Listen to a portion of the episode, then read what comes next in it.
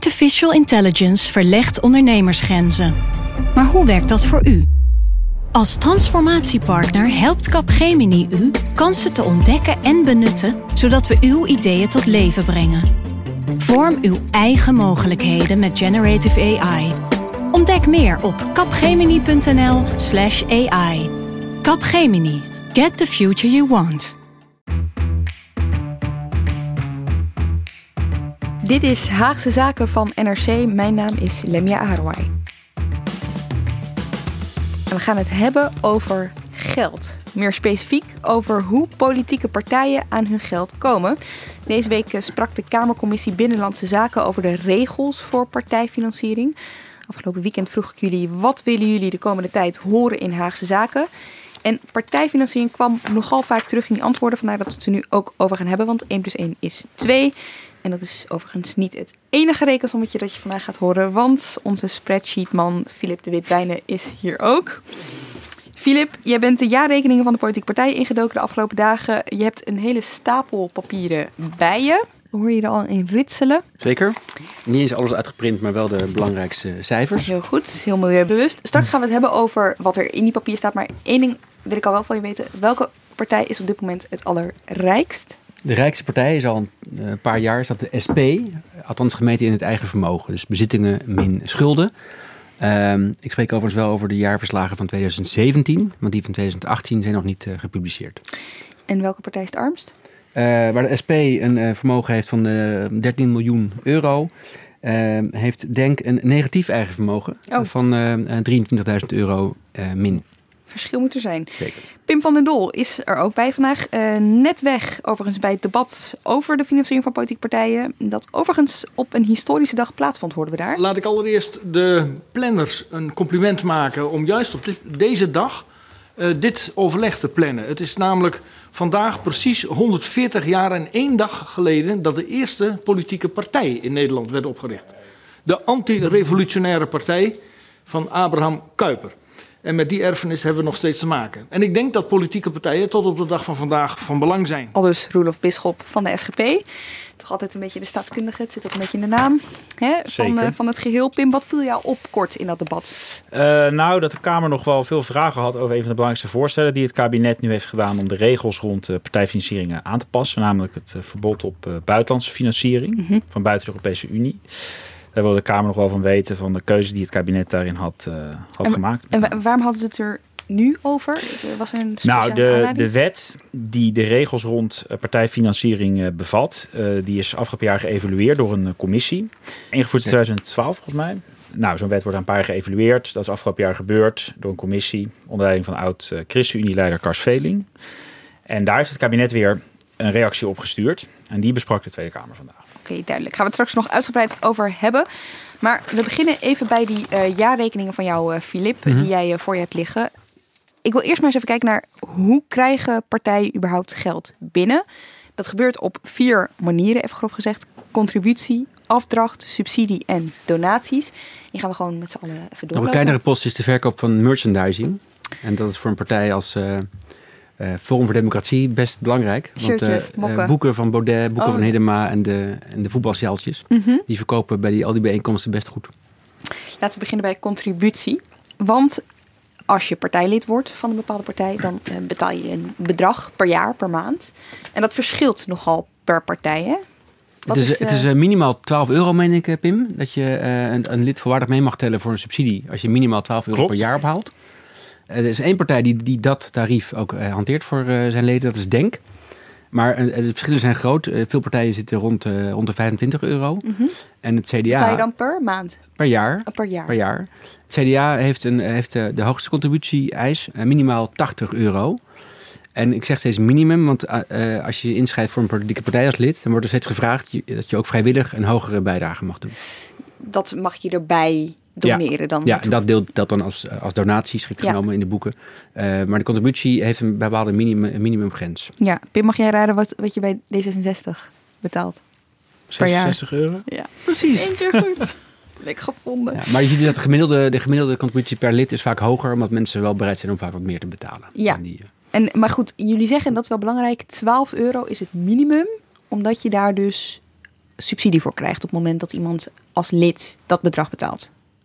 Ja, dat klopt. Ja, dan pas telt eh, een lid echt mee. Als hij Ja, minimaal 12 euro betaalt. De PvdA had een trucje eh, twee, twee jaar geleden na het ehm na zeg maar, leeglopen van de partij. Toen ze zoveel zetels verloren in de Tweede Kamer en ook het aantal leden terugliep om leden te werven. Toen hadden ze zogeheten 2 euro leden. Dan denk je 2 euro, dat is te weinig voor die minimumbijdrage. Maar dat was 2 euro per maand. En dat telt, telt dan dus niet als lid. Ja, want dat is 24 euro eh, per jaar. dus ze mochten er ja. wel. Maar ze noemden 2 euro leden. Klinkt een heel soort, goedkoop. soort Ja, tientjeslid ja, bij de omroep. ja. Dat had de PvdA als, eh, als campagne bedacht. Ja, overigens voor Denk, die dus, eh vertelde je net, een negatief saldo heeft. eh, misschien wel een idee om dan die contributie te gaan verhogen, zou je denken. Ja, maar dan krijg je wel de, ehm, de, de wet van de remmende meeropbrengst. Als je meer eh, vraagt, dan zullen Ja. er misschien minder mensen lid worden. Oké, het is minder makkelijk dan ik dacht. Volgende punt is afdracht. En bij afdracht denken we natuurlijk allemaal meteen aan dezelfde partij. En dat is ook meteen de rijkste partij, de SP. Nou, het, eh, het idee is dat je bij de SP, eh, hè, zij zijn natuurlijk socialisten, ze komen op voor, voor de gewone man, voor, eh, voor de arbeiders. Dat je als SP-politicus dan ook, je moet kunnen inleven in je kiezers. Dus dat je zelf ook niet ja, te veel kunt verdienen als politicus. Dat, dat, is, dat, dat is niet goed. SP is überhaupt natuurlijk heel erg tegen zel- eh, verrijking door politici of hoge salarissen, bonussen, altijd heel erg tegen. Dus eh, vanuit dat idee eh, bestaat die afdrachtregeling al sinds de SP in 1974 werd opgericht. Dus het is heel erg vanuit het idee van, nou ja, wij moeten hier zelf vooral geen voordeel van hebben. We moeten echt zelf ook gewoon blijven. Dat is een beetje het idee achter de regeling. Er is ook heel veel, heel veel steun voor binnen de partij. Maar, Maar- hoewel er af en toe wel iemand eh, zijn vraagtekens ook plaatst. Eerst even, hoeveel procent van hun salaris moeten ze afdragen? Dat weet Filip. Nou, het varieert. Eh, lokale politici die, zeg maar, die deeltijd in de gemeenteraad zitten. Het honorarium is, eh, is vaak eh, wat laag. Zeker in kleine gemeentes. Eh, daar is het varieert tussen 50 en 75 procent van je honorarium. Hou je over? Nee, dat moet je inleveren. Je houdt 25% af. Ja, over. over. Ja. En bij Tweede Kamerleden is het iets anders geregeld. Die hebben natuurlijk een vast salaris omdat het een vaste baan is. Mhm. Dat gaat ook voor burgemeesters en wethouders in grote steden. Dat zijn dan vaak ook eh, goede salarissen. Een Tweede Kamerlid zit nu op iets van 110.000 euro per jaar, bruto. Eh, Hoeveel houdt een SP'er dan over? nou, bij de, SP, bij, bij de SP is het, is het eh, zo geregeld dat het, het bedrag dat het Tweede Kamerbedrijf aan eh, de Kamerleden overmaakt, gaat bij de SP naar de SP-partijkas. En de SP-partijkas, de penningmeester van de SP, betaalt dan aan alle SP-Kamerleden een netto bedrag per maand uit van 2900 euro. Dat is ongeveer omgerekend eh 4200 bruto. En ze willen daarmee een salaris fungeren van een, eh, een ervaren onderwijzer of een verpleegster. Er is over nagedacht. Dus over En nagedacht. dat is dan met het idee, Pim, van eh, dan kun je je inleven in de doelgroep waarvoor jij in de Kamer. Ja, Dus heel het erg voor het idee van we zitten hier niet voor onszelf, maar voor de mensen voor wie we opkomen. En eh, we moeten ongeveer zoals hun leven. Dat is, dat is ja. ja. Ja. Maar het gaat nog iets verder. eh, Ja. Want eh, als, als je uitgaat van die bruto 4200 euro eh, in de maand dat de Kamerleden van de SP krijgen, is het ongeveer iets minder dan de helft dan een normaal Kamerlid. Dat is iets van eh, is bijna 8000 euro in de maand. Maar er gaat ook een fiscaal voordeel voor eh, deze afdrachtregeling. Want een afdrachtregeling wordt door de fiscus als een donatie gezien aan een politieke partij, in dit geval de SP. Een politieke partij heeft een fiscale, eh, fiscaal gunstige status, een zogeheten ambi-status, precies. Dus deze SP-vertegenwoordigers kunnen die afdracht aftrekken van hun inkomstenbelasting. En dat voordeel moesten ze tot voor kort ook inleveren bij de, eh, bij de partij. Ga weg. En ik, zag naar, ik zat naar de lijst te kijken van 2017 ook. De rapportage die het ministerie van Binnenlandse Zaken heeft gedaan eind vorig jaar. En dan zag je dat de grootste betaler van de afdrachtregeling met de SP was in 2017 Kamerlid Sadet Karabulut. Die betaalde vier, bijna 95.000 euro aan de partij op een salaris op papier van 110.000 euro. kan toch niet? iets Wat van houdt ze dan over? Bijna 90 procent. Nou, je houdt, je houdt ze heel weinig van over. Dat is, eh, ik begrijp het ook niet eh, dat dat kan, maar het kan. En andere Kamerleden die ook wat langer in, eh, in de politiek zaten, Ronald van Raak, ook bijna 90.000 euro afgedragen. Emiel Roemer in dat jaar teruggetreden, eh 87.000 euro. Maar ik snap het niet helemaal, want wat houden ze dan over? Eh, dan houden ze 20 tot 30.000 euro over. Hoe leef je daarvan? Dat weet ik niet. Dat moet je aan eh, mevrouw Karaboulou eh, vragen. Maar je kunt heel weinig leven. En misschien heb je nog andere inkomsten. Maar dit, is de, dit, is, dit zijn de inkomsten die je namens de partij hebt gekregen. Maar is het dan plusje, niet- plusje, eh, dat, daarom was het zo hoog. Ik heb het even aan de penningmeester gevraagd. Het fiscale voordeel dat ze kregen, moesten ze ook uh, inleveren. Daar gold die afdrachtregeling ook voor. Dus daarom is het zo hoog opgelopen. Bovendien is er misschien ook nog een vrijwillige bijdrage gedaan. Maar ik, ik schrok ook van die, van die percentages. Dat was echt uh, zo rond 80 procent. Hoe langer je in de Kamer zit, hoe, hoe meer je afdraagt? Ik, ik geloof van ook. Ik geloof van wel. Dat, dan heb je misschien een iets hoger percentage nog. Dat zou zomaar kunnen, dat weet ik niet. Ja. Maar ik vond de percentages hoog over dat jaar. De penningmeester legt me uit dat over 2018, zullen we straks zien, zijn de percentages wat lager. En dan zit het meer richting de, nou, ik denk dan eerder tussen de 50 en de 70 procent. Maar nog steeds vind ik dat heel, heel veel geld. Ja. Ja. Althans, relatief is dat een hoop inleveren voor uh, het, uh, de goede zaken in hun ogen, namelijk hun eigen partij. En dat is verplicht om het op die manier te doen? Ja, verstrikt van niet, maar ik geloof wel dat het wel de bedoeling is. Ja, of Ronald van Raken, SP-woordvoerder, die beweerde afgelopen week in het Kamerdebat ook nog weer dat het eigenlijk gewoon vrijwillig is. Alleen in de praktijk kan het niet zo zijn dat je zegt van ja, ik doe er niet aan mee. Er zijn in het verleden wel wat voorbeelden geweest van SP'ers die het toch te gortig vonden. Hè, als we net zo die bedragen hoorden die ze moesten inleveren. Maar die kregen dan ook echt problemen met, met de partijtop. Dus die werden er gewoon uitgezet. Dus een voorbeeld in 2012 van de fractievoorzitter in Tilburg. Ja, die vond dat het gewoon een te groot bedrag was. Die zei, joh, je moet, per persoon gaan kijken. Het moet meer maatwerk zijn. En uh, er een Kamerlid, uh, dat is iets langer geleden, in 2004 die uh, uit de fractie werd gezet toen hij daar een probleem mee had, Ali Lasrak. Dus er zijn daar verschillende voorbeelden uh, in de partij in het verleden. Ja. ja. Dit kwam tijdens het debat ook te sprake. Uh, Ronald van Raak die begon over. Die mensen met die topinkomens veel P van de A's tegen.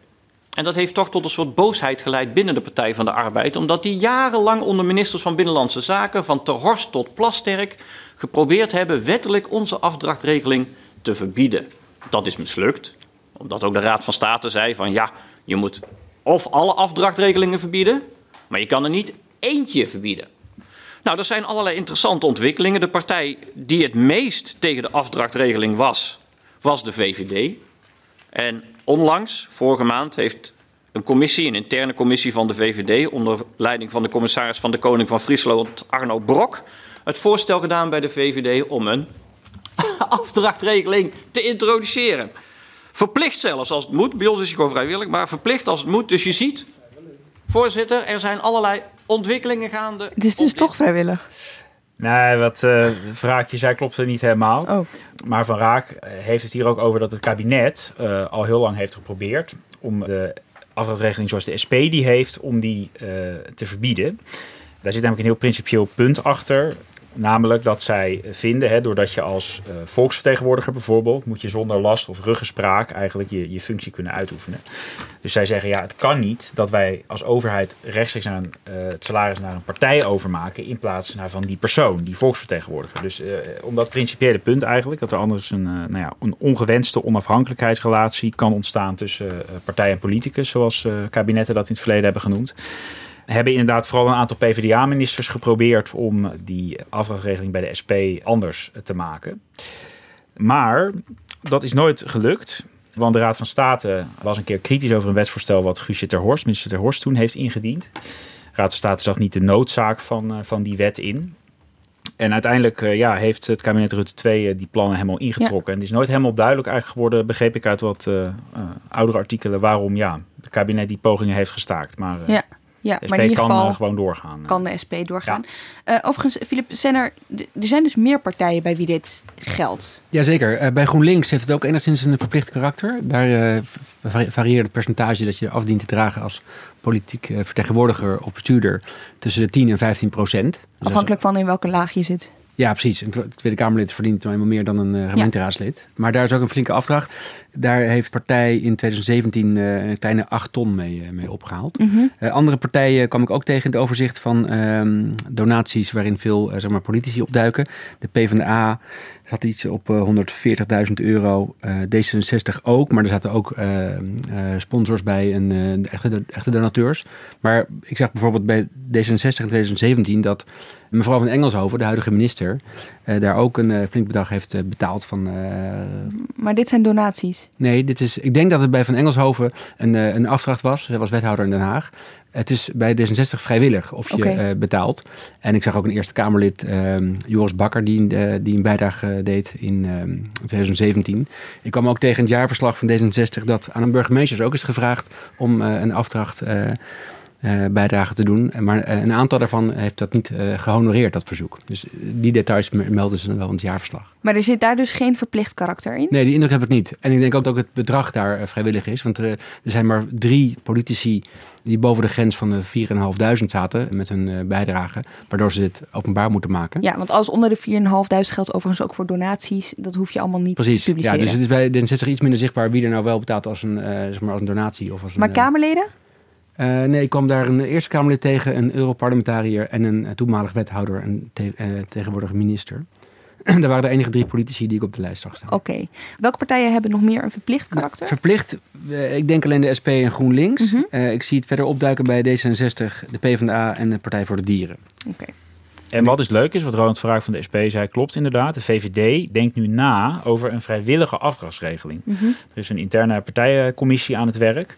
En omdat de VVD heeft te maken met een, ook een fors teruglopend ledental en heeft dus echt ook geld nodig. Dus er wordt nu nagedacht over of nou ja, VVD'ers gewoon vrijwillig ook uh, kunnen gaan afdragen aan de partij. Ja, je hoorde dat Ronald van Raak al een beetje lachend zegt. Maar ik denk dat ze ze daar nog wel een tijdje mee zullen achtervolgen als dat echt gaat gebeuren. Ja, ik ook. Overigens kwam ik ook bij, uh, bij Denk uh, niet een uh, afstandsregeling voor iedereen tegen. Maar ik zeg wel dat meneer Usturk, de partijvoorzitter, maandelijks ruim 300 euro betaalt. Hey. dat staat er gewoon in het jaarverslag. hebben ze keurig gedocumenteerd. Als enige? Van de drie Kamerleden wel ja. de enige. Ja, en nu lopen we eigenlijk al langzaam richting donaties. Want dat is natuurlijk ook een van de manieren uh, om uh, geld te krijgen. Hoe loopt dat? Wie zijn, wie zijn, zijn, er, zijn er grote donateurs? Waar, wat, wat viel je op? Nou, die duiken ook op in die lange lijst die het ministerie van Binnenlandse Zaken elk najaar publiceert. Dus ik heb weer gekeken naar de lijst van 2017. Uh, daar valt op Eén, wat we net over, waar we het net over hadden, dat bij uh, vooral de SP, dus er komen de meeste namen in voor, alle, alle lokale politici, alle landelijke politici betalen een afdracht. En dat wordt door Binnenlandse Zaken als donatie gezien. Dus je ziet veel bekende namen dus, en ook bij de PvdA en bij GroenLinks. Van andere partijen zie je wel particuliere donaties. Bij CDA, bij D66 en ook bij de VVD duiken ook echt wel uh, rijke ondernemers op... die we ook tegenkomen in de Quote 500-lijst. Oh ja? Jazeker. Ik kan een paar voorbeelden noemen... Bij D66 is een trouwe sponsor uh, Alex Mulder, de oprichter van uitzendconcern Uniek. Optiehandelaar uh, Rob Devaris uit Amsterdam, die betalen gif jaarlijks ook wel aan de partij. Bij het CDA dook een ondernemer op Hans van der Wind en die betaalde ruim 170.000 in 2017. Wat ik een mooi voorbeeld vind is een Haagse vastgoedondernemer, de heer Chris Tunissen. Die betaalde 150.000 euro in 2017 aan... Uh, uh, 50 plus. Ja. En die man kennen we, want die was ook ooit een van de financiers van Pim Fortuyn en zijn LPF. En later ging hij in zee met uh, Rita Verdonk. Dus deze man die zoekt steeds naar wegen om zijn politieke belangstelling in uh, klinkende munt uit te betalen. Heb je hem ooit gesproken? Jazeker, ik, ik ken hem al uit de tijd van, van LPF. Ik heb hem een paar jaar terug ontdekt als donateur van 50 plus. Hij heeft inmiddels al in een paar jaar tijd een half miljoen aan 50 plus gegeven. En hij vindt nou, dat in Den Haag dit soort partijen ertoe doen om de boel een beetje op te, op te kloppen. Hij was een bekende van, um, van Jan Nagel, meen ik, en van een ander um, Eerste Kamerlid van 50 plus. En hij had sympathie ook voor Henk Krol. En hij heeft ook wel gezegd van, er zijn ook dingen die ik wel wil. Hij is, Ja, hij is, een, hij, hij is een vastgoedman, heeft een hoop um, huurpanden in, uh, in de stad hier in Den Haag. En hij is heel erg tegen die verhuurdersheffing die het kabinet uh, heeft willen invoeren een paar jaar geleden. En hij vond dat uh, nou, 54 plus uh, daar een stelling moest worden tegengenomen. Nou, dat is ook een onderdeel van het verkiezingsprogramma geweest. Een ander punt waar hij voor pleitte was flexi- flexibilisering van de arbeidsmarkt. Daar had hij last van als hij, uh, nou ja, als ondernemer heeft hij veel, veel mensen rondlopen. Ja. En, uh, maar de 50PLUS heeft voor mij een iets ander standpunt over de flexibilisering van de arbeidsmarkt. Daar Is- moet hij nog wat geld is tegen minder Ze voor zijn het, wel eh, heel kritisch, weet ik, als portefeuillehouder wonen op de verhuurdersheffing. Jazeker, ja, dat, dat is zeker een, een, eh, een punt uit het programma. Maar goed, maar deze man die, uh, ja, die heeft, heeft veel geld en die wil, dat, uh, die wil er iets mee doen. En hij beschouwt het als een goed doel, zeg maar. Nou ja, Dus- als een goed doel. En dus hij probeert, hij heeft dus wel heel duidelijk punten die hij graag in wil brengen. Ja, kijk, de 50 plus zal het verschil niet hier maken in Den Haag. Maar hij, hij heeft contact met, die, met de partijtop. En hij zal misschien wel meepraten over het vriendsprogramma. En omdat het transparant is, zijn naam duikt gewoon, gewoon op in de lijst. Omdat het meer dan eh, 4.500 is. Is dat ook uh, inzichtelijk. Dus dat is niet geheimzinnig. Um, een tweede punt wat me opvalt in die lange lijst is namelijk dat er ook eh, geheimzinnige donateurs in staan. En daarin blinkt eh, de VVD uit. Want die krijgt ook heel veel geld binnen, echt uh, tonnen per jaar, bijna een miljoen.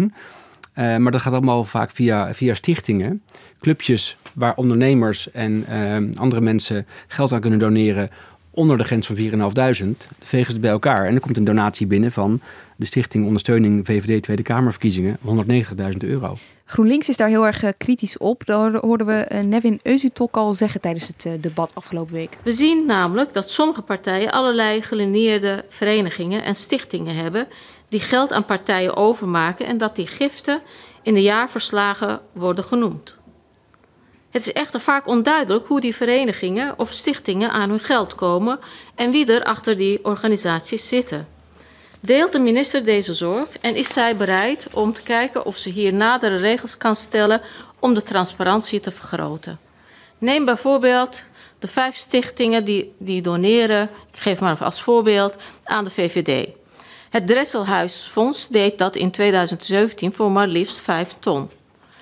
Wat vindt de minister van dergelijke constructies en hoe zou zij ervoor willen zorgen dat het transparanter wordt waar de gelden vandaan komen. Wat was het antwoord, Pim, van de minister hierop? Nou, het kabinet wil in ieder geval op één punt dit gaan aanscherpen. Dus uh, als er inderdaad dit soort grote donaties van rechtspersonen komen, organisaties, dan moet in ieder geval daar in, in het vervolg bij komen wie dan de bestuurder is van die club. Nou, is natuurlijk ook maar een kleine, kleine toevoeging. Er waren ook partijen die in het debat van de week zeiden: ja, eigenlijk zouden wij gewoon willen dat die stichting dan uh, helemaal een lijst publiceert van alle donateurs die dit geld bij elkaar hebben gebracht. Uh, dat zou inderdaad natuurlijk echte of veel meer voorwaardige transparantie zijn. Maar ja, het kabinet wil die kant nog niet direct op. En ik kan me natuurlijk ook voorstellen dat donateurs die juist hun geld via die stichtingen nu aan partijen geven, dat die daar ook helemaal niet op zitten te wachten. Dat is natuurlijk wat. Uh, Jullie anoniem blijven. Donateurs ja. geld. Ja. Want wie heb jij doker in? Wat zie je wel? Wat zie je wel? Zie je alleen de naam, de naam van de stichting? Die kun je verder opzoeken. Sommigen hebben daar ook al een jaarverslag bij. Maar je ziet niet wie daar in die stichting het geld heeft gedoneerd. We hebben een paar jaar terug een verhaal gehad in de krant over de clubs van 100. Uh, dat zijn lokale clubs van de VVD in uh, grote steden of bepaalde regio's. Waarbij een lokale VVD'er ondernemers verzameld, 100 stuks. En die worden dan gevraagd om 1000 euro per jaar te storten. Zodat je in vijf jaar tijd 5 ton krijgt. Dat is dan bedoeld of voor de landelijke partijorganisatie of voor eh, de lokale VVD. En daar raakt het misschien iets meer die belangenverstrengeling. Omdat een rijke ondernemer uit uh, Utrecht, die kan misschien met zijn geld dan ook een VVD-wethouder beïnvloeden. Ja. Proberen te beïnvloeden voor het verkrijgen van een vergunning. Van luister vriend, ik heb, uh, ik heb betaald. Ja. Dat weet jij, dat weet, weet het land verder niet. Maar uh, wil je me even helpen? Geldt ook voor ondermijning van En ik zeg niet dat het gebeurt. Ik zeg alleen wel dat de kans groot is dat dat daar zou kunnen gebeuren. Ja. Waardoor, uh, nou ja, waardoor denk ik transparantie ook lokaal uh, geboden is. Is de VVD de enige partij bij wie dit zo werkt? Uh, er zijn wel meer stichtingen. En ik zeg ook dat één stichting niet alleen de VVD steunt, maar ook D66. Dus kennelijk, er is nog één leuk voorbeeld, denk ik, die, bij het buitenland die we alvast nu toch kunnen noemen, nu we het hierover hebben. Dat is dat de PVV een aantal jaar geleden een hele grote donatie heeft gekregen van de David Horowitz Freedom Center. Dat is een Amerikaanse anti-islam activist. Die nou ja, dus ook gewoon in de VS geld heeft opgehaald. En een groot bedrag toen aan de PVV heeft geschonken. Kijk, van hem weten we wel wie hij in ieder geval is. Hij leidt die stichting.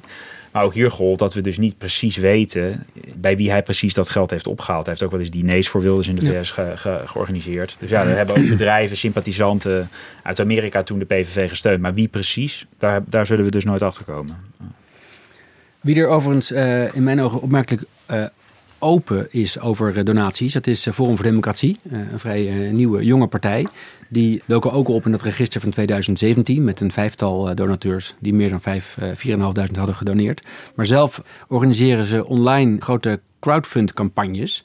Bijvoorbeeld voor de campagne voor de Provinciale Statenverkiezingen de afgelopen maanden. Wilden ze 1 miljoen ophalen was het doel. En ze haalden uiteindelijk iets meer dan 4 ton op. Maar elke donateur vanaf 1 euro tot 10.000 euro, die kon online uh, zijn naam en zijn bedrag achterlaten en een, en een, en een uh, boodschap aan de partij meegeven. Dan kozen er veel mensen ook voor om anoniem te blijven. Maar je zag ook namen opduiken en ook, namen, en ook bedrijf, bedrijfsnamen. Ook overigens een hoop fake namen. het, het, zag eruit als, trans, het ziet eruit als transparant, dat moet gezegd. Alleen het is moeilijk te toetsen of die personen echt bestaan. Je zag ook de naam Willem-Alexander van Oranje opduiken. Maar als iemand daar 5000 euro doneert, hè? want die grens ligt natuurlijk ja, bij 4500, dan, dan, moet je het openbaar maken. Ja, dan komt hij in het jaarverslag van 2019 volgend jaar naar buiten. Maar goed, even voor de duidelijkheid, die voornaam en achternaam die er nu bij staat. Die hoeft niet waar te zijn. Oké, okay, ja. Dat is trouwens überhaupt een probleem hè, voor de controle hierop. Er is dus een toezichthouder, een commissie, die dus moet controleren, zeg maar, of partijen dus die donaties ook uh, werkelijk opgeven die mm -hmm. ze krijgen. Mm -hmm. Alleen de enige vereiste nu, wat partijen moeten doen, is dat zij zeg maar, de naam en de woonplaats van de stichting of de persoon opgeven die dan de donatie heeft gedaan. En het bedrag dat ze hebben gegeven. Maar verder, als ze dat inleveren, ze dat gewoon op schrift stellen, is dat al genoeg. Wordt niet daadwerkelijk Nee, er is dus uh, onze collega Mark Liefse Adriaanse, die heeft uh, kleine twee jaar geleden nog een stuk geschreven. Uh, ook van een andere donateur van Wilders uit de VS. Dat was dan een, een stichting of een bedrijf dat heette Vol Inc. Nou, was verder helemaal niet te traceren. Die hadden de PVV in dat jaar 7000 euro gegeven. Maar het was dus totaal onduidelijk welke stichting of persoon daarachter zat. En de toezichthouder, die de BZK dus dat moet controleren, die gaat dat verder ook niet na. Wat um, bizar eigenlijk. Ja, maar dat is ook heel erg moeilijk waarschijnlijk. Zeker dus als dat in het buitenland, uh, vanuit het buitenland komt. Maar dat is de hele kwetsbaarheid in dit systeem. Van het is, ja, oké, okay, het is transparantie. Uh, namen, bedragen worden gepubliceerd. Maar of die personen ook echt uh, bestaan, okay. dat wordt dus niet echt diepgaand uh, getoetst. Overigens hebben we het steeds over grote bedragen. Maar ik zag op de crowdfund-site van Forum ook iemand die een euro had gedoneerd namens de hele achterhoek. Ja, die zie ik ook staan. Ja. Maar goed, alle beetjes helpen. Een Twittervraag van Dick Timmer. Die vraagt zich af hoe belangrijk zijn vermogende donateurs voor politieke partijen? Ontstaan er wel eens conflicten tussen de standpunten van de partijen en de donateurs? En hoe gaan politie daarmee om? In de jaarverslag kun je niet zien of er pogingen tot bemoeienis zijn of uh, of conflicten. Ik heb wel eens gelezen dat, dat Nederlandse politieke partijen voor ongeveer de helft van hun inkomsten afhankelijk zijn van de overheidssubsidie. Ja. Maar goed, en dan de rest, dat geldt, is donaties en andere. Ja, dat geldt niet voor alle partijen. Want, uh, nee, dat was gemiddeld volgens mij. Ja. ja. Over subsidies gesproken. Subsidie, je zegt het al Pim, is dus de helft van de inkomsten voor de meeste partijen. Ja. Um, hoe is die opgebouwd? Nou, het is belangrijk dat er uh, twee eisen zijn zeg maar, aan uh, landelijke politieke partijen om uh, überhaupt subsidie te kunnen krijgen. de eerste is dat je vertegenwoordigd moet zijn in het parlement, dus in de Tweede of Eerste Kamer. Dan krijg je al een basisbedrag van de nationale overheid. Dat basisbedrag dat is ongeveer 180.000 euro per jaar. Dat maakt niet uit hoeveel leden je hebt, maakt niet uit nee. hoeveel zetels klopt, je hebt. Klopt, okay. dat de enige voorwaarde daarvoor is dat je gekozen moet zijn, dat je in het parlement moet zitten. Dus in de Tweede of Eerste Kamer. 180.000 zijn ze allemaal van verzekerd. Ja, dat is een basisbedrag. Maar dat is een relatief klein bedrag voor die Mhm. partijen. Daarbovenop krijg je pas extra subsidie. Als je inderdaad ook eh, duizend leden hebt. Dat is een voorwaarde om verder in aanmerking te komen voor subsidie. En dan vervolgens, als je aan die voorwaarden voldoet, dan bestaat de subsidie weer die je dan nog krijgt, wordt dan berekend op basis van het aantal kamerzetels dat je hebt en het daadwerkelijke aantal leden dat je hebt. Wat hier dus uh, uit volgt en wat voor die partij dus uh, heel uh, problematisch is, is dat bijvoorbeeld de PVV alleen maar dat basisbedrag van ongeveer 180.000 euro per jaar krijgt. Want zij voldoen niet aan die ledeneis die wordt gesteld. Uh, zij hebben namelijk natuurlijk helemaal geen leden, zoals we allemaal weten. Of Geert Wilders is het enige lid, uh, hoe je het ook maar ziet. Uh, dus dit betekent dat zij verder helemaal geen subsidie krijgen. Terwijl zij bijvoorbeeld wel met 20 zetels op dit moment in de Tweede Kamer zitten. Nu die evaluatiecommissie waar we het even over hadden, die die wet voor de financiering van partijen heeft doorgelicht, die had voorgesteld om die ledeneis te schrappen. Die zei van ja, het is niet goed dat de overheid zeg maar eisen gaat stellen of al stelt nu aan hoe partijen zich organiseren. De commissie noemde dat arbitrair. Die zeiden van nee, dat moet een partij zelf mogen ja. beslissen. Mag de overheid zich niet mee bemoeien. Dus die wilde die ledeneis schrappen. Alleen uh, nou, daar wil het kabinet uh, niet in meegaan. En voor de uh, duidelijkheid, schrappen zou heel goed zijn voor de PVV. Ja, precies. Ja, want dat, uh, ik had inderdaad nog een klein rekensommetje gemaakt van wat dat voor de PVV had kunnen schelen. Want als het kabinet het voorstel van de commissie wel had gevolgd, dan zou het betekenen dat PVV naast het basisbedrag van die 180.000 euro voor die 20 kamerzetels vervolgens ook nog eens bijna ruim 50.000 euro per kamerzetel zou ontvangen. Dat gaat met een hele ingewikkelde verdeelsleutel. En dan zouden ze dus in één keer uitkomen op een jaarsubsidie van bijna 1,2 miljoen euro in plaats van de 180.000 die de PVV nu krijgt. Dus dat het kabinet daar niet in mee heeft willen gaan, dat heeft voor de PVV dus ja, hele negatieve gevolgen. Want alles blijft daarmee zoals het is. Terwijl het uh, vervallen van die ledeneisen de PVV dus heel veel extra geld had kunnen opleveren, was het heel opvallend dat de partij deze week niet meedeed aan het debat hierover.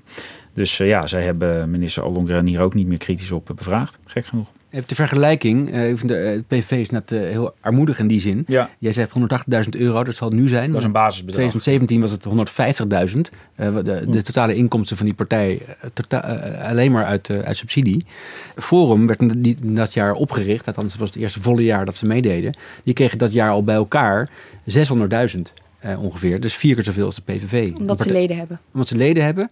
En er is nog één er is, ja. en, en twee zetels. En nog een andere manier om subsidie te krijgen is dat je eh gelieerde eh, politieke clubs opricht. Namelijk een jongerenafdeling, een buitenlandbureau en een wetenschappelijk instituut. Dat heeft Forum meteen gedaan in 2016 Daar krijg je 2017. apart subsidie voor. Abs- apart subsidie voor. En wordt er dan ook in de gaten gehouden of je dat geld ook echt uitgeeft aan die doelen? Ja, ook die aparte doelen moeten ook hun, eh, een jaarrekening eh, inleveren bij Binnenlandse Zaken met een accountantsverklaring. En dat heeft Forum eh, ook netjes gedaan in eh, 2018. Waar, waar, waarom zijn er eigenlijk überhaupt subsidies? Want je kan ook zeggen, partijen die moeten er zelf voor gaan zorgen dat ze dat geld binnenkrijgen. Ja, nou, daar zijn dus subsidies vanuit de overheid om ervoor te zorgen dat er een soort eh, level playing field is tussen, eh, eh, nou ja, tussen de politieke partijen. Dus dat nou ja, niet partijen die alleen maar afhankelijk zijn van rijke gevers of dat ze allemaal hun nou ja, wat geld in ieder geval hebben, een basisbedrag hebben voor hun activiteiten. Ik kan me voorstellen, Pim, nog even over de PVV, dat andere partijen er wel blij mee zijn dat het kabinet die maatregel van uh, Karsveling niet overneemt. Want uh, er is eigenlijk één pot met geld en dat wordt verdeeld onder alle partijen. Als de PVV mee zou doen, ja. dan zou dat ten koste gaan van hun eigen inkomsten.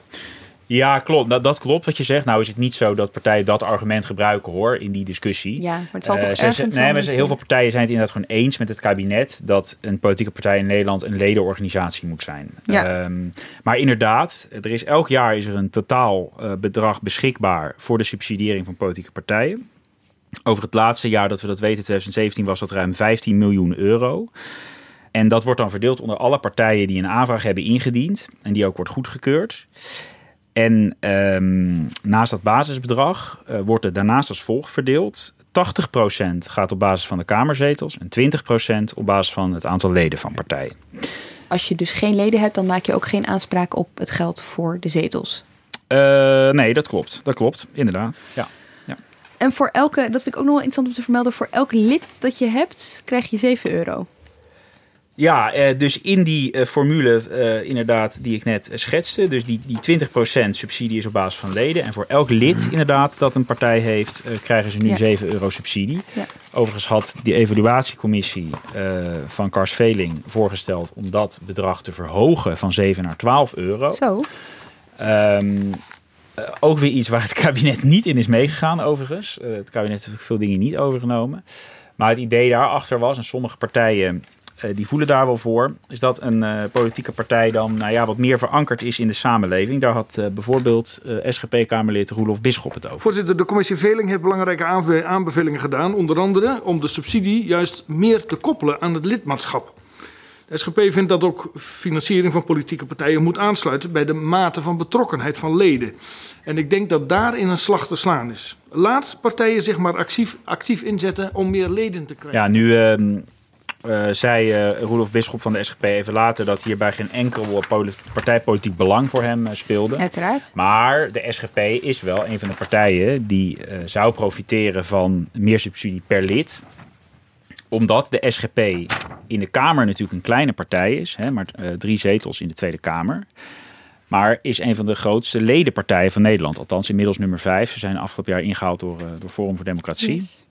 Maar de SGP had hier dus wel degelijk belang gehad bij meer uh, subsidie per lid. Jij hebt de cijfers? Cijfers, de, de SGP staat op, bij de laatste meting op 30.000. Iets meer dan 30.000. Ja, precies. En dat is uh, de nummer 5. Nummer 5. Ja, nummer 5. En uh, Forum ook, 30.000 gepeld, ah. uh, of geteld door Binnenlandse Zaken op 1 januari. Inmiddels rept de partij zelf Forum dat ze 36.000 leden hebben. Nogal belangrijk voor die subsidiestroom. Waarbij ook moet worden gezegd dat het ook lastig toetsen is, volgens mij voor Binnenlandse Zaken, of een lid nou echt een lid is. En een betalend lid. Het is ook niet helemaal vast te stellen natuurlijk. De partij kan zeggen, ik heb duizend leden. Maar dat, dat, ze gaan onmogelijk bij de mensen thuis langs uh, waar is je lidmaatschapskaart. Nee, maar jij je zegt toch wel dat de accountant die gaat het na en die kan het toch wel een soort rekensom ja, maken, toch? Dat is precies uh, hoe, hoe het nu gaat. De accountant kijkt naar de contributie ja. en het, uh, mm -hmm. het, gemiddelde daarvan. En ik zag bij Denk iets anders opduiken. Een briefje aan het, aan, aan het ministerie van Binnenlandse Zaken. Waarin ze zeggen, we hadden op 1 januari 2017 3093 leden. En daarbij, het lidmaatschap blijkt uit een uitdrukkelijke wilsverklaring. Dus ze hebben nog verklaringen van al die leden eh, die ze eventueel kunnen, eh, kunnen overleggen als erom gevraagd wordt. Maar bij andere partijen is dat misschien niet zo. En dan, uh, dan moet Binnenlandse Zaken maar wel op blind vertrouwen die subsidie al verstrekken. Voor de, account, voor de accountantskeuring. Oké, we hebben het gehad over controle. We hebben het ook een beetje gehad over de regels om wel of geen subsidie te krijgen. Um, aan het begin van deze uitzending hoorden we Roelof Bisschop zeggen dat het 140 jaar geleden is dat de eerste partij werd opgericht. Nou ja, dat de eerste regels voor partijfinanciering er waren, dat, was een stuk, dat is een stuk minder lang geleden, uh, Pim. 1999 begon het? Ja, nou toen uh, kwam in ieder geval een wettelijke plicht om uh, grote giften openbaar te maken. Ja. Dus het gaat dan over die donaties van boven de 4500 euro, wat, wat nu nog steeds geldt. die wettelijke plicht is er pas sinds 1999. En in, sinds 2012 hebben we pas een, uh, een echte aparte wet voor de financiering dus van politieke partijen. Uh, en daarin werden die, uh, werden die regels wat aangescherpt. want sindsdien ehm, zijn er formeel of officieel sancties mogelijk als partijen dus zich niet aan bepaalde regels houden. En dan kan de overheid, als dat het geval is, boetes opleggen. Is dat wel eens gebeurd? Nee, dat heb ik gevraagd aan een hoogleraar die zich uh, zeer in partijfinanciering heeft verdiept. Uh, en hij kende daar geen gevallen van. Nee. nee. Maar je subsidie kan wel ingehouden worden. Ja, er is een uh, één bekend voorbeeld waarbij de subsidie inderdaad aan een politieke partij is stopgezet, althans tijdelijk. Dat was namelijk toen de SGP in 2005 door de civiele rechter werd veroordeeld vanwege hun vrouwenstandpunt. Ja, zij waren toen, uitleggen, ja? Ja, ze waren toen voor de rechter gesleept door een, het Clara Wichman uh, Instituut uit mijn hoofd. Uh, wat zei van ja, een politieke partij die vrouwen niet toelaat op de kieslijst, hè, daar ging het allemaal om. Uh, dat is in strijd met het VN-vrouwen handvest of verdrag. En dat kunnen we niet toestaan. Een overheid die zo'n partij subsidieert. Nou, de civiele rechter gaf die stichting gelijk. Waardoor het kabinet, eh, minister Remkes eh, destijds, zei ja, dan moet de overheid, na zo'n uitspraak, moet de overheid de subsidie uh, intrekken. Dan kunnen we deze partij geen subsidie meer geven. Heel bijzonder. Dus de partij kreeg toen twee jaar lang geen subsidie, maar liet het er niet bij zitten, want de SGP vond het natuurlijk uh, ja, zeer onterecht en zag zich in zijn bestaan bedreigd zelfs toen. En die stapte naar de Raad van State en de Raad van State oordeelde uh, uiteindelijk dat de overheid dit toch niet kon doen. Ik citeer even een kort stukje uit de NRC van destijds, want ik vond het best wel een interessante uitspraak. De Raad van State vindt niet dat het vrouwenverdrag vrouwen het recht geeft om lid te zijn van alle politieke partijen in Nederland. Het vrouwenverdrag verplicht staten alleen maar om ervoor te zorgen dat vrouwen kunnen deelnemen aan het democratische proces. Er zijn in Nederland genoeg andere partijen in het politieke spectrum waar vrouwen wel terecht kunnen. Dat de SGP vrouwen niet toestaat kandidaat voor de partij te zijn, is daarom geen aantasting van het passieve kiesrecht voor vrouwen in Nederland. Vrouwen die het SGP-gedachtegoed willen uitdragen, kunnen ook hun eigen partij oprichten. En dit is wel een hele interessante uitspraak, omdat die toch ja, ook raakt aan de kern van de discussie waar het hier om gaat. Hè. Mag de overheid eisen stellen aan politieke partijen? Mag die zich echt met die organisatorische zaken bemoeien? Voor de SGP was dit echt een uh, hele grote opluchting. Ja. Uh, en die kregen als, toen alsnog de, de gemiste subsidie van de twee voorgaande jaren uitgekeerd. Maar uh, nu die nu niet wordt overgenomen, bijvoorbeeld dat duizend leden niet meer zou mee mogen tellen voor ja. subsidie. Ik bedoel, dat betekent dat de overheid zich blijft bemoeien met hoe een partij. Nee, dat, dat, dat, klopt. Als het gaat om die leden, is dat inderdaad wel zo. Want dat is nu al wettelijk geregeld. dat je de, daar duizend leden moet hebben. Oké, okay. Filip, we gaan even kijken naar jouw papieren, naar jouw cijfers. Je bent er ingedoken. Laten we eerst beginnen met de financiële gezondheid van verschillende partijen. Wat ben je tegengekomen? Nou, uh, eigenlijk kun je uh, afleiden uit het eigen vermogen of een partij gezond is. Bezittingen min schulden. En uh, dat hebben we net al gehoord. De SP staat daar bovenaan met een eigen vermogen van, van 13 miljoen. Uh, als je naar de exploitatie kijkt, als je gewoon kijkt naar wat krijgen partijen binnen en wat geven ze uit en wat blijft er onderaan de streep over, mm -hmm. dan is ook de SP, althans in 2017, gezond in de, in de exploitatie. Ze hebben toen een, uh, ja, noem het geen winst, maar ze hebben een resultaat geboekt van een, um, van een half miljoen ongeveer. Waarbij een aantal partijen in dat jaar, 2017, ook uh, verlies hebben geleden van de Partij voor de Dieren van 2000 euro tot het CDA bijna 9 ton. Hoe kan dat? Voor het CDA was het verkiezingsjaar 2017 nog best goed. Hè? Ze, ze stegen uh, in de Tweede Kamer van 13 naar, wat hebben ze nu, 19, 19. zetels. Uh, maar financieel hadden ze uh, een, een, een, paar verliezen te lijden door dalend ledenaantal. En dus minder contributie en minder subsidie. Mhm. En ze hadden ook wat tegenvallers aan de, aan de kostenkant. Met onder andere een, ehm, een kostbaar ICT-systeem. Dat komen we vaker bij overheden tegen, maar ook het CDA kampt daarmee. Het CDA schrijft in eh, het financieel verslag, opgesteld door senator en ik noem accountant, maar die is hem niet, maar fiscalist eh, Marnix van Rij, dat het algemene reserve, de algemene reserves van de partij nog wel voldoende zijn, met 2,5 miljoen. Daarmee kan iets meer dan de helft van de totale baten eh, kan worden opgevangen. Dat is ruim voldoende om te kunnen spreken, schrijft hij, van, van voldoende reserves. Voor dit moment althans. Klinkt onheilspellend. Is dat Dus- ook on- onheilspellend? Nou ja, als 2018 eh, weer zo'n verlies oplevert, dan gaat het hard. Als er, eh, als er bijna een miljoen afgaat per jaar. En ze hebben nog eh, 2,5 over. Dan kun je het nog drie jaar volhouden. En wat gebeurt eigenlijk als het geld op is? Kan een politieke partij failliet gaan? In de exploitatie natuurlijk wel, ja. Eh, want dan als er geen geld meer is om rekeningen te betalen. Er zijn partijen die, eh, nou, wat ik al zei, denken had een negatief eigen vermogen in, eh, in 2017. En ik denk ook dat ook daar wel subsidieregels voor zullen gelden. Dat je wel je financiële boekhouding en huishouding op orde hebt. Want de PvdA heeft ook flink gebloed natuurlijk. Komt ook omdat zij heel veel hebben verloren tijdens de Tweede Kamerverkiezingen Ja, in die hebben 2017. ontzettend veel verloren in 29 zetels. zetels. En dus ook in subsidie. En in, daarbij ging ook nog een keer het ledental omlaag. Eh, en zij moesten mensen afvloeien. Ze moesten echt bezuinigen. Ze moesten, er werden heel, heel veel mensen ontslagen in de Tweede Kamer van de Medewerkers. Dat kost in eerste instantie geld. Hè. Je moet een sociaal plan voor, eh, voor mensen eh, bedenken en betalen. Eh zij hebben een, een, eh, flink verlies geleden. Waar is een briefje? 777.512 euro. Nou, dan weet je dat beter dan ik.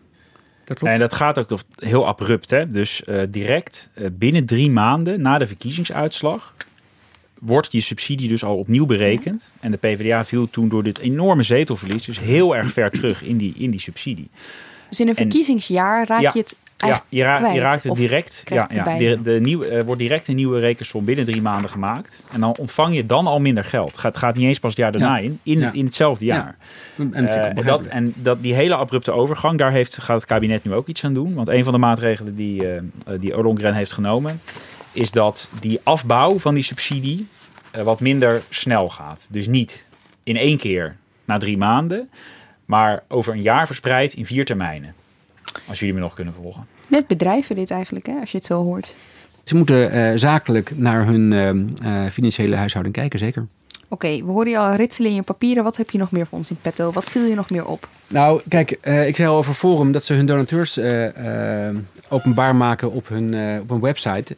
Ik vond vorig jaar Forum ook uitblinken in hun verslaglegging. Ze waren allereerst als eerste met een jaarrekening al in juni, zowel van de partij als van de gelieerde politieke clubs. Ik verwacht dat ze dat dit jaar weer zullen doen. En het was ook een vrij uitgebreid jaarverslag. De partij wordt natuurlijk niet alleen geleid door Thierry Baudet, maar ook door een, eh, een financiële man, eh, Henk Otte. Dat is de penningmeester van de partij en nu de lijsttrekker voor de Eerste Kamerverkiezingen. Je heeft gewerkt bij Lehman Brothers, toch? De bank? Ja, Rabobank, Lehman Brothers en in de advocatuur begonnen. Hij heeft echt een financiële eh, eh, blik. En hij heeft daar ook iets overgenomen wat ze daar ook vaak doen bij jaarverslagen. In deze video leggen we uit hoe we aan ons geld komen en waar we het geld aan besteden. In 2017 behaalde FVD ruim 1,24 miljoen euro aan inkomsten. De uitgaven bedroegen 1,18 miljoen. Ondanks forse investeringen in toekomstige groei wist FVD ook in 2017 weer geld toe te voegen aan de reserves. Ik geloof ook dat Henk Otte, eh, het is ook een beetje zijn hobby, dat hij ook juist, net wat ik doe, maar hij doet het nog veel, eh, nog veel geraffineerder. Dat hij alle jaarrekeningen van andere partijen nauwgezet leest en in een, eh, in een grote spreadsheet zet om te kijken waar de zwakke plekken zitten eh, financieel van andere partijen. Ik wil graag een keer dat document zien, maar ik heb het nog niet gekregen. Mocht je in het bezit zijn van het document, mail dan. Uiteraard. Een podcast. Maar eh, Forum had echt een uitgebreide jaarrekening, moet ik zeggen. Eh, Partij voor de Dieren was met, nou ja, even in, in, in, in A4'tjes met 13 pagina's veel summierder dan Forum met een, een boekwerk van 85 pagina's. Zegt niet alles.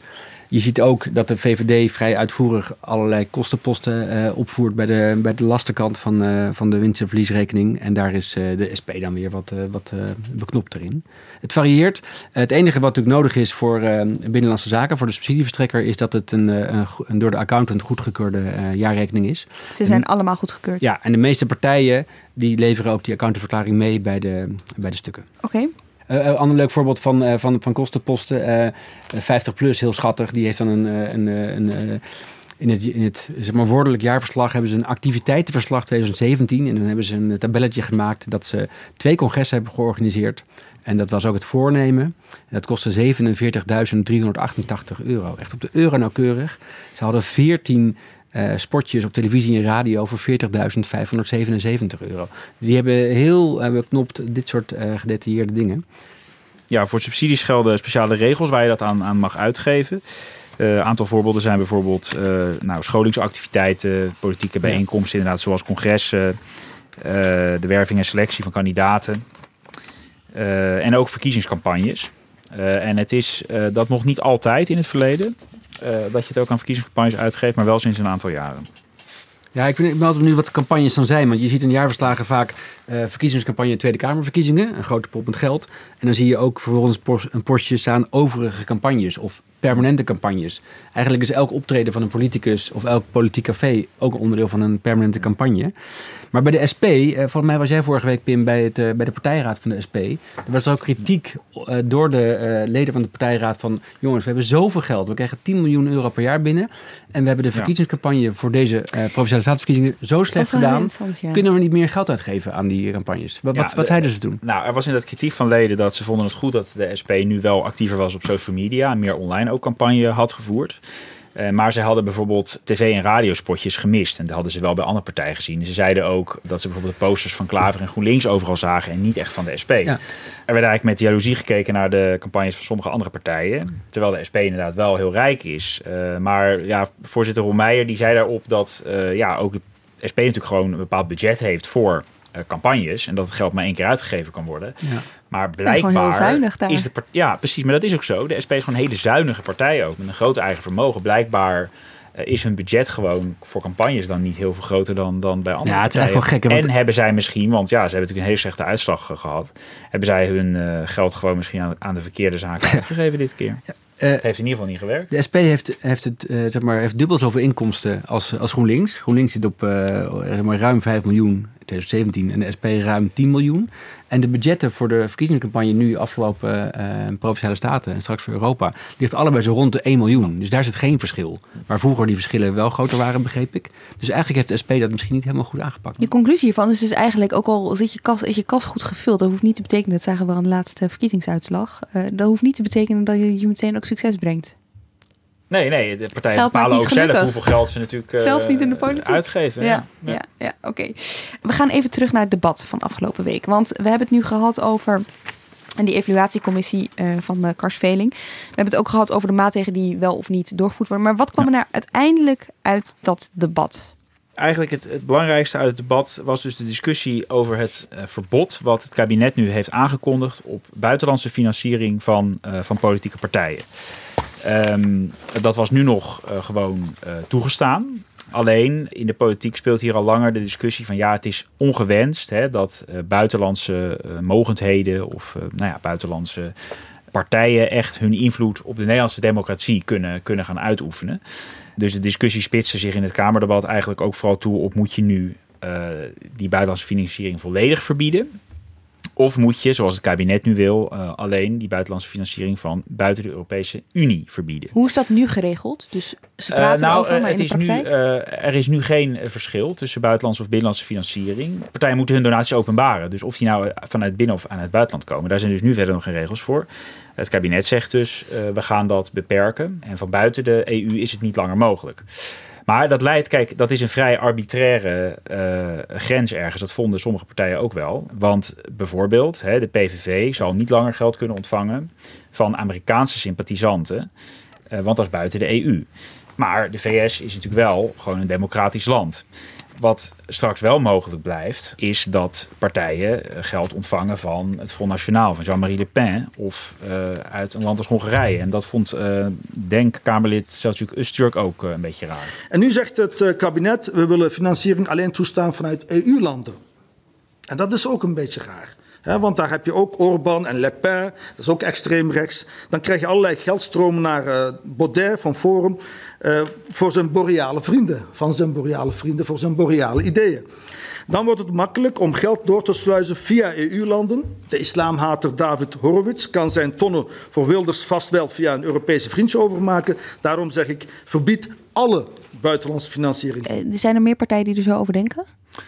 Uh, er zijn wel meer partijen die liever een totaalverbod op die buitenlandse financiering zouden zien. Een Ja, meerderheid ook? Uh, nee, geen meerderheid. Althans, dat is nog niet duidelijk. Maar nee, nee, nee. Ik denk dat het kabinet op zich steun krijgt voor het voorstel zoals het nu, uh, nu is.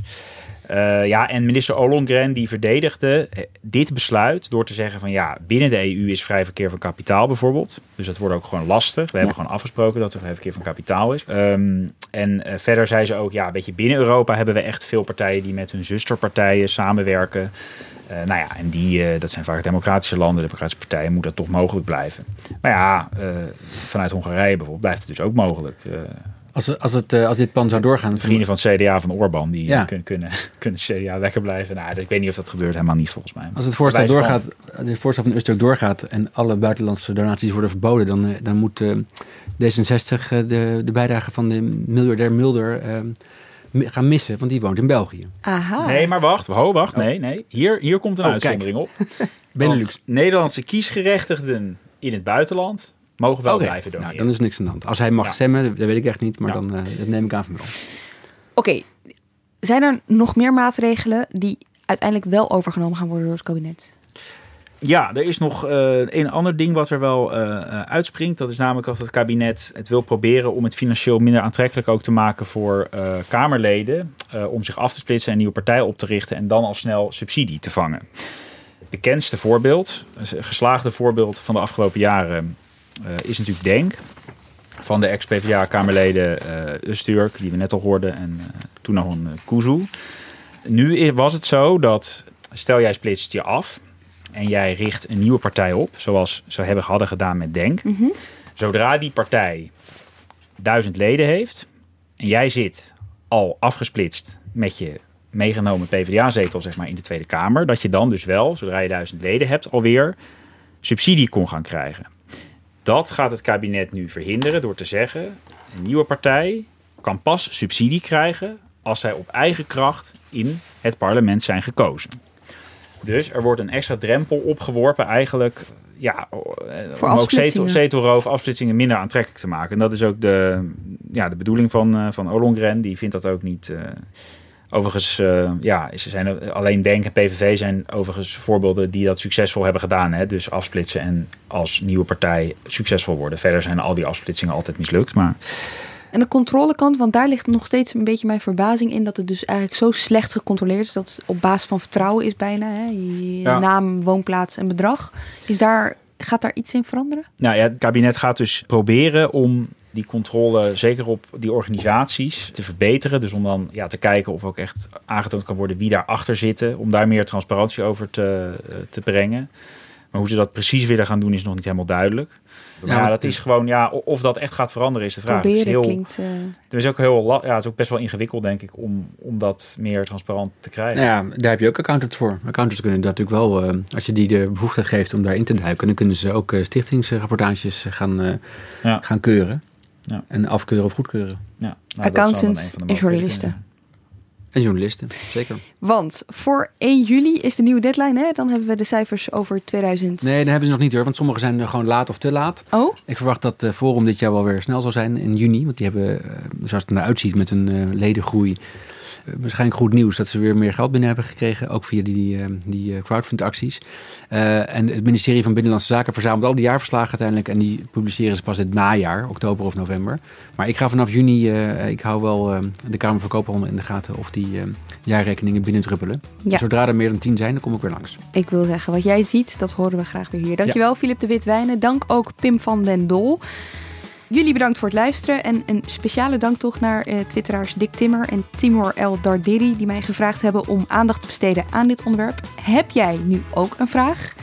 Dan mag je natuurlijk mailen podcast.nrc.nl. Ook veel dank aan onze producer Henk Krijgrok van de Werven. Volgende week, dan zijn we er weer. Tot dan.